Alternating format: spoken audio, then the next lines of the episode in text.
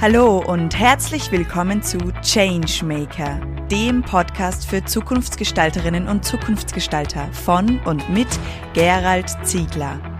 Es erwarten Sie inspirierende Gespräche mit Visionären und Vorreiterinnen aus Wirtschaft, Kultur und Wissenschaft. Alles Zukunftsgestalter, die für glückliche und erfüllte Menschen in einer gesunden, enkeltauglichen Arbeitswelt brennen. Unsere heutige Changemakerin Isabel Fellner. Ja, liebe Isa, herzlich willkommen bei mir im Podcast-Studio. Ich freue mich, dass wir uns wieder sehen. Jetzt haben wir uns ja schon längere Zeit nicht mehr gesehen. Schön, dass du da bist und ich freue mich schon auf ein spannendes Gespräch mit dir. Ja, freue mich auch sehr drauf. Hallo. Ja, liebe Isa, du bist ja Lebens- und Sozialberaterin und Mentaltrainerin und bist ja noch von einer jüngeren Generation wie meine Generation. Und ich würde mit dir gerne beleuchten, wie erstens einmal du dich entwickelt hast, was so deinen, dein Lebensweg war, den ich ja so ein klein wenig mitverfolgt habe äh, um daraus herauszuarbeiten, was könnten andere junge Menschen vielleicht auch von dir lernen. Mhm. Und die zweite Perspektive, die ich gerne mit dir herausarbeiten möchte, ist, wie du sozusagen jetzt in deiner Arbeit als Lebens- und Sozialberaterin und Mentaltrainerin die Arbeitswelt siehst oder auch vielleicht sogar noch ein Stück weiter die Entwicklung der Menschen in der momentanen Situation, in der ja vielleicht nicht alles ganz so einfach ist für die Menschen. Mhm, sehr spannende Themen. Genau. Ja, vielleicht könntest du einmal ganz kurz sagen, so von deinem bisherigen Lebensweg, wenn du das so rückblickend betrachtest, so lang ist er ja auch noch nicht. Naja. sind wir relativ. relativ, ja. Wie, was sind denn so deine, oder was waren denn so deine wesentlichen Stationen? Mhm. Also da muss ich gleich mal sagen, so auf diese Frage hin kommt mir mein Lebensweg sehr lange vor, weil ich mich sehr stark entwickelt habe und ähm, ja, sehr verändert habe, würde ich so sagen. Mhm. Ähm, für mich jetzt auf eine gute Art und Weise. Und ja, äh, ich kann mich nur erinnern, wir haben, glaube ich, also ich habe mit dem Gerald Ziegler vor circa mm, sieben, acht, neun Jahren habe ich mal schon mal ein Coaching bei dir gemacht. Mhm. Ähm, und zu dem Zeitpunkt war mein Gedankengut nur ganz woanders. Ja, ich war damals nur Immobilienmaklerin mhm. ähm, und habe so, ich habe relativ unbewusst gelebt, würde ich für mich selbst sagen. Und auch gar nicht gewusst, welche Potenziale eigentlich in mir stecken. Mhm. Und damals, weiß ich nur, hast du mir ganz viel geholfen. Da habe ich wirklich eine Lebenskrise gehabt, weil Gott sei Dank hat ja auch mein Körper ähm, irgendwann auf das reagiert, dass ich bei meinem Geist nicht hinschauen möchte. Und diese Krise war ganz, ganz wichtig für mich. Ich habe dann eben sogar Panikattacken bekommen und so. Und ich weiß nur, dass mir das Gespräch mit dir irrsinnig geholfen hat. Und das sage ich jetzt nicht als Werbezwecke, sondern weil das hat sich bei mir eingebrannt. Das war ein Change in meinem Leben. Mhm. Und zwar wirklich. Sehr gut. um, ähm, und du hast mir das erste Mal so die Augen geöffnet, dass eben man mehr Verantwortung für sich und sein Leben übernehmen kann, als man so denkt. Mhm. Ja. Soweit ich mich daran erinnere, haben wir ja ganz stark auch die Frage versucht herauszuarbeiten, was ist denn sozusagen deine Berufung, was ist so dein Sinn, wo siehst du deinen, ja, deinen Beitrag zu einer besseren Welt? Mhm. Und ich glaube, diese Richtung oder diese Art und Weise hilft dann den Menschen auch eben wieder in diese Spur auch reinzukommen. Mhm und genau. auch mehr und den Fokus voll. zu nehmen, oder? Und wirft wichtige Fragen auf. Mhm, mh. Das war, glaube ich, auch so, dass ich habe dann Fragen, wir begonnen, mich selbst, mir selbst Fragen zu stellen. So. Ja.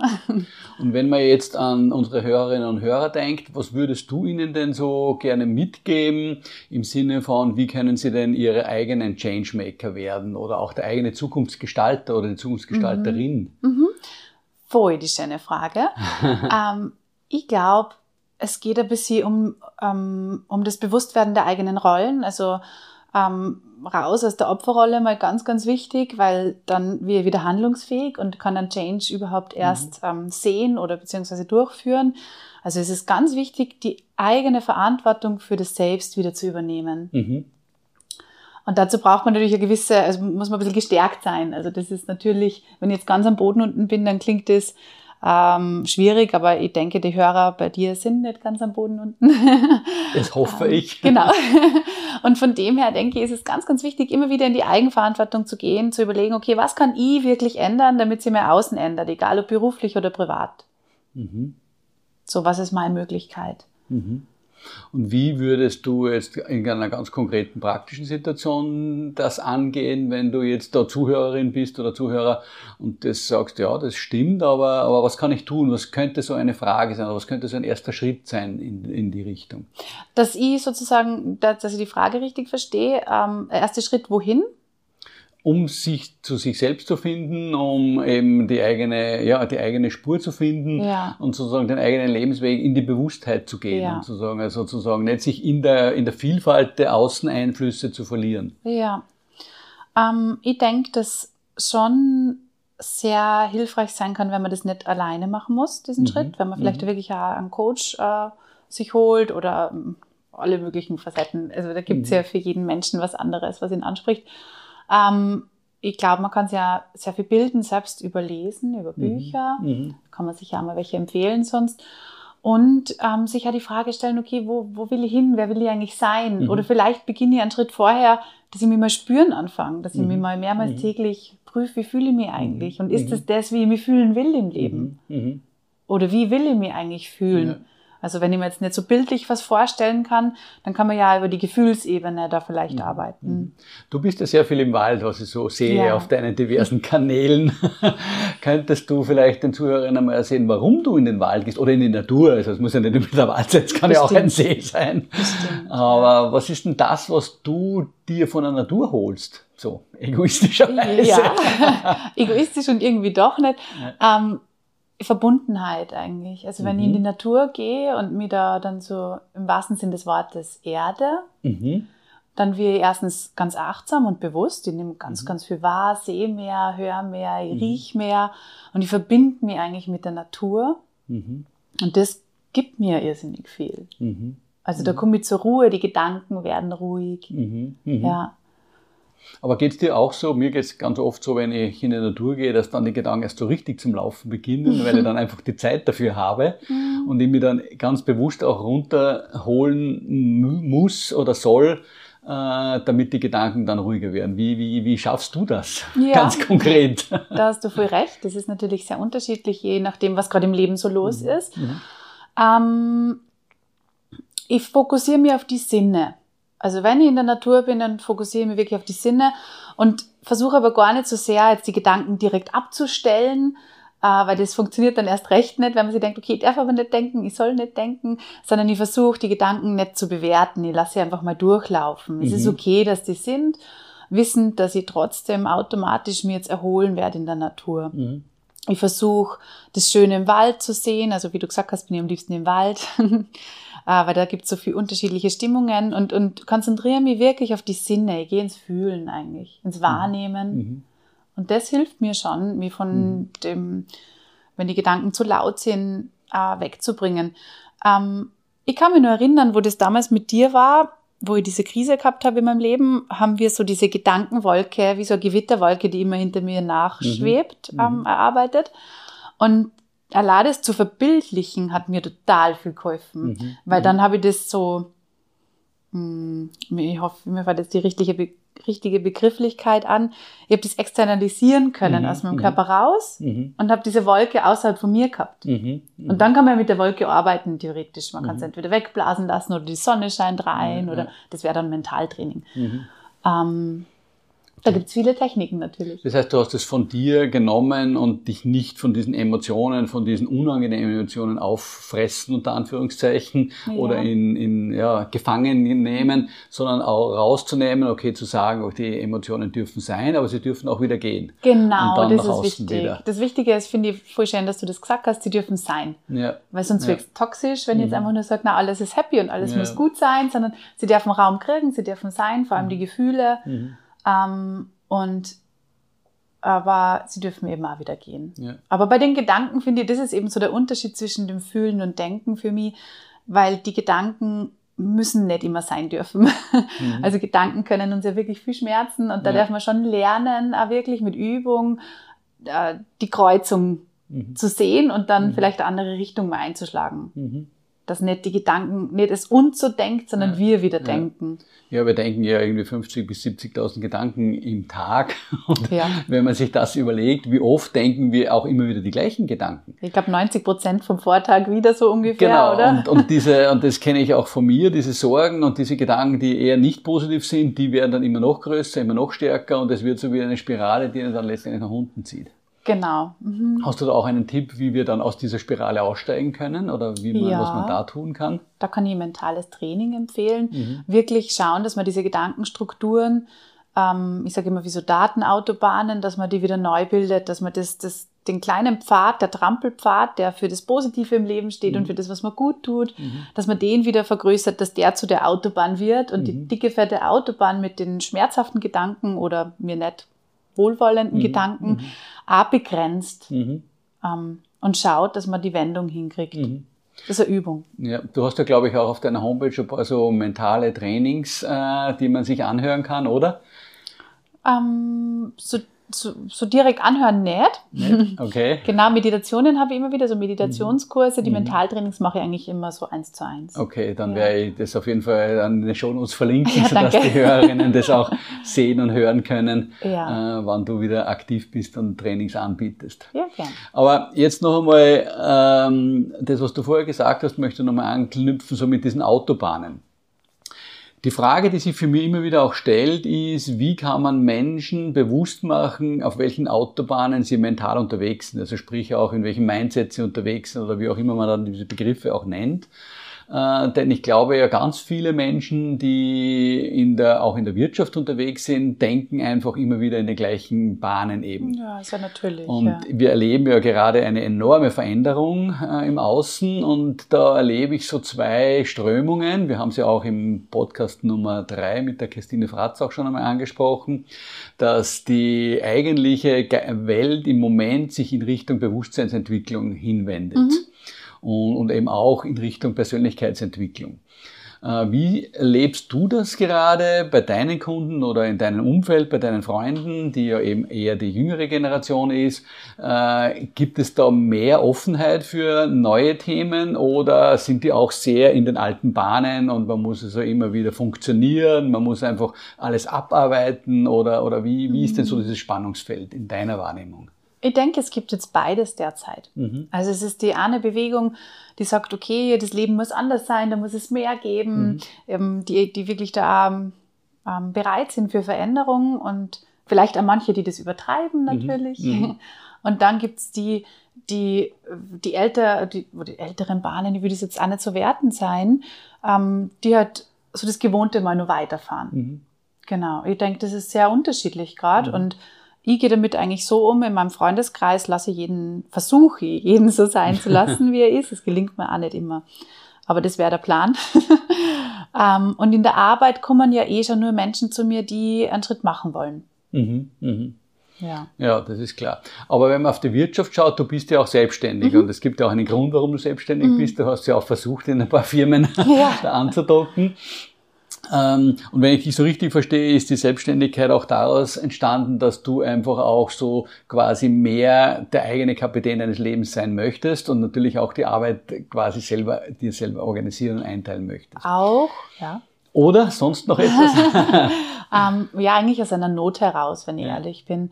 Ich habe mich nicht integrieren können in die Systeme. Mhm. Aber das ist auch ein bisschen Teil meines Lebenswegs und meines Aufwachsens. Da kommt mehr dazu. Das schulische Themen sind da schon, mhm. haben da schon gestartet. Also das war nicht so die schöne Zeit für mich. Und ähm, ich, ich tue mir sehr schwer in Systemen, schaffe es mhm. aber mittlerweile. Also ich habe jetzt mhm. auch studiert und integriere mich auch in Systemen. Ähm, aber es ist schon ein bisschen bei mir, wenn ich ehrlich bin, aus einer Not heraus, dass ich selbstständig mhm. bin, damit mhm. ich einfach äh, ungestört mein Potenzial mhm. äh, erforschen kann. Mhm. Aber wie erlebst du das? Ja, du arbeitest ja auch mit Unternehmen zusammen. Wie mhm. erlebst du in Unternehmen eben, weil du sagst, ungestörtes Potenzial erforschen? Warum? provokante Frage vielleicht, macht man nicht eine Organisation so, dass jeder sein Potenzial entdecken und leben kann in einem Unternehmen? Ja. Hast du da eine Hypothese dafür oder eine Idee? Oder also ich finde es voll den schönen Gedanken. Ich glaube, es ist in der Zeit, weil wir in einer Wandlung sind, wahrscheinlich nur schwierig, da so eine klare Position einzunehmen als mhm. Unternehmen mhm. für die Mitarbeiter. ähm, weil es eben die und die oder noch mehr ähm, Facetten gibt äh, oder Farben von Lebensarten gerade. Mhm. Aber das könnte ja Zukunft sein, dass Mhm. man in die Richtung geht, dass man eher Potenziale fördert und Mhm. wir ein bisschen mehr weg von dieser Fehlerkultur, die, also oder ungesunden Fehlerkultur, die wir haben. Ähm, aber wahrscheinlich sind wir da gerade nur auf einer Reise, die nur Mhm. dauert.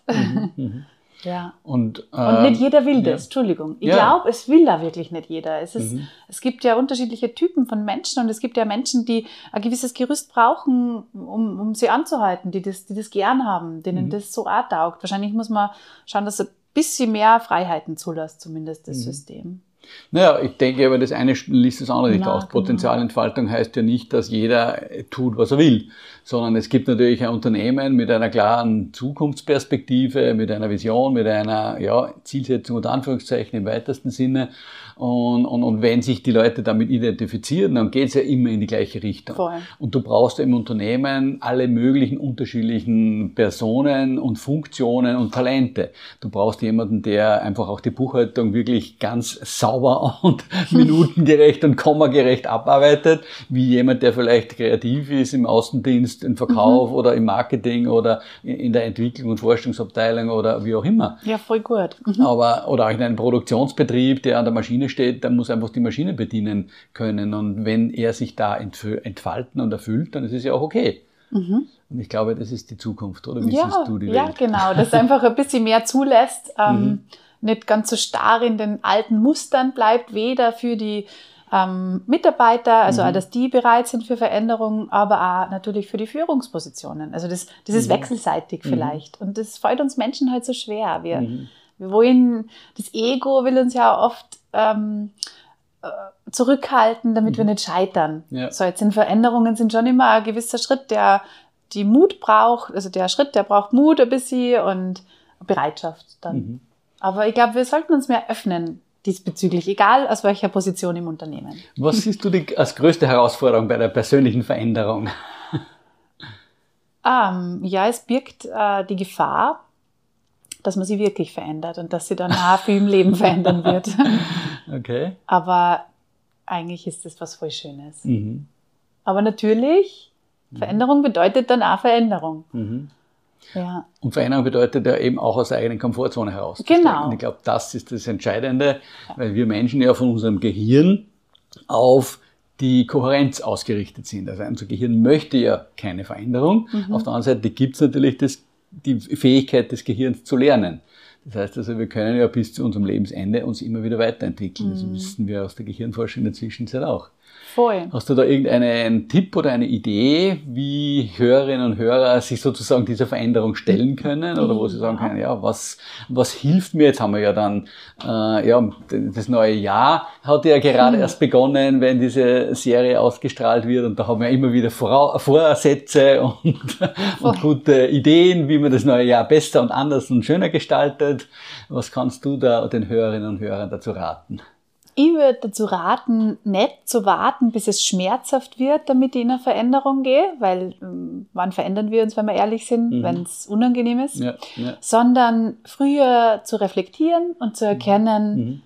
dass auch Veränderungen entstehen darf, wenn es man nicht schmerzt, Mhm. wenn es Mhm. auch aus einer guten Intention heraus sein Ja. darf, aus einer forscherischen, vielleicht ähm, aus, aus dem Gefühl heraus, was zu entdecken.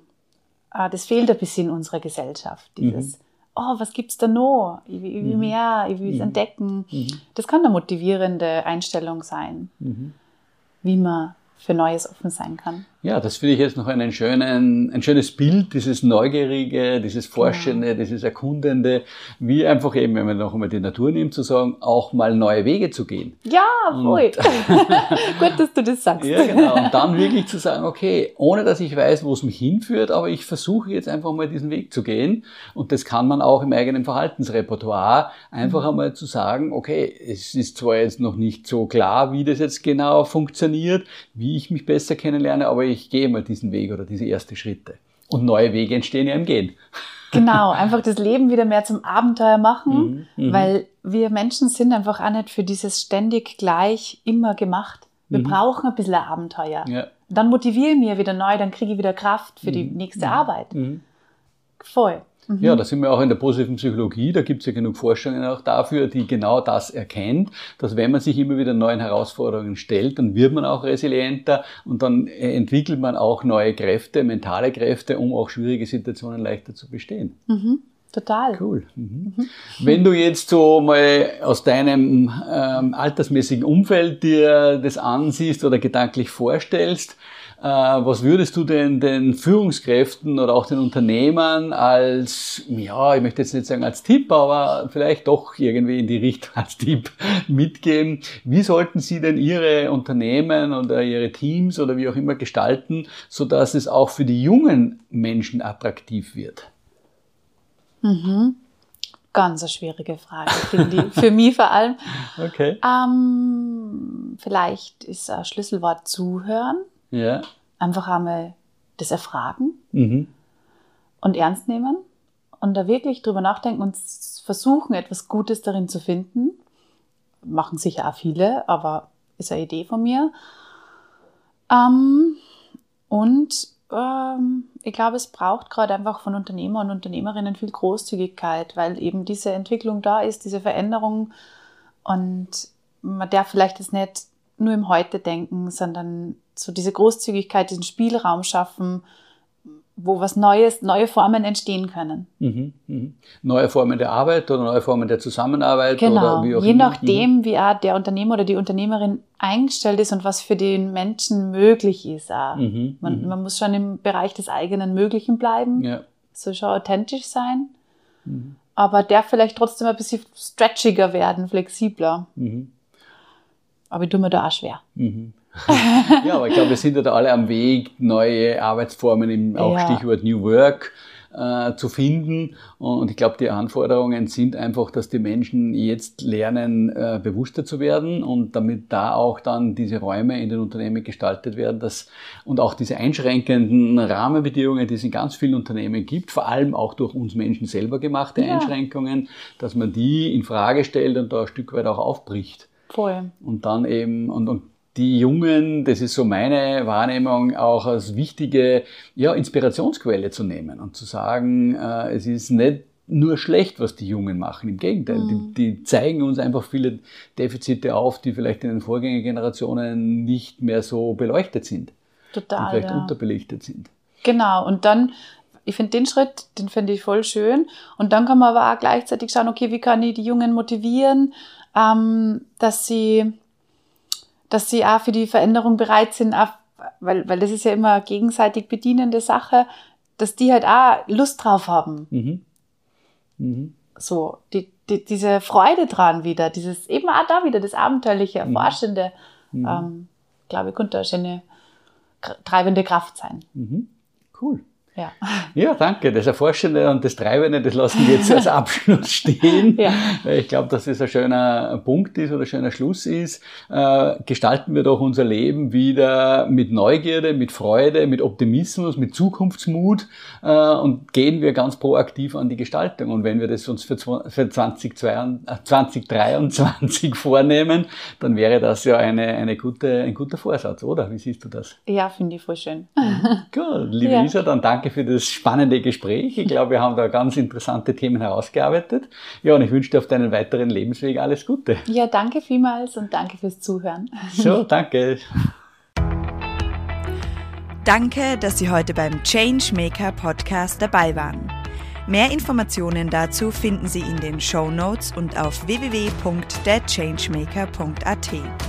Wenn Ihnen diese Folge gefallen hat, dann vergessen Sie nicht, den Podcast zu abonnieren.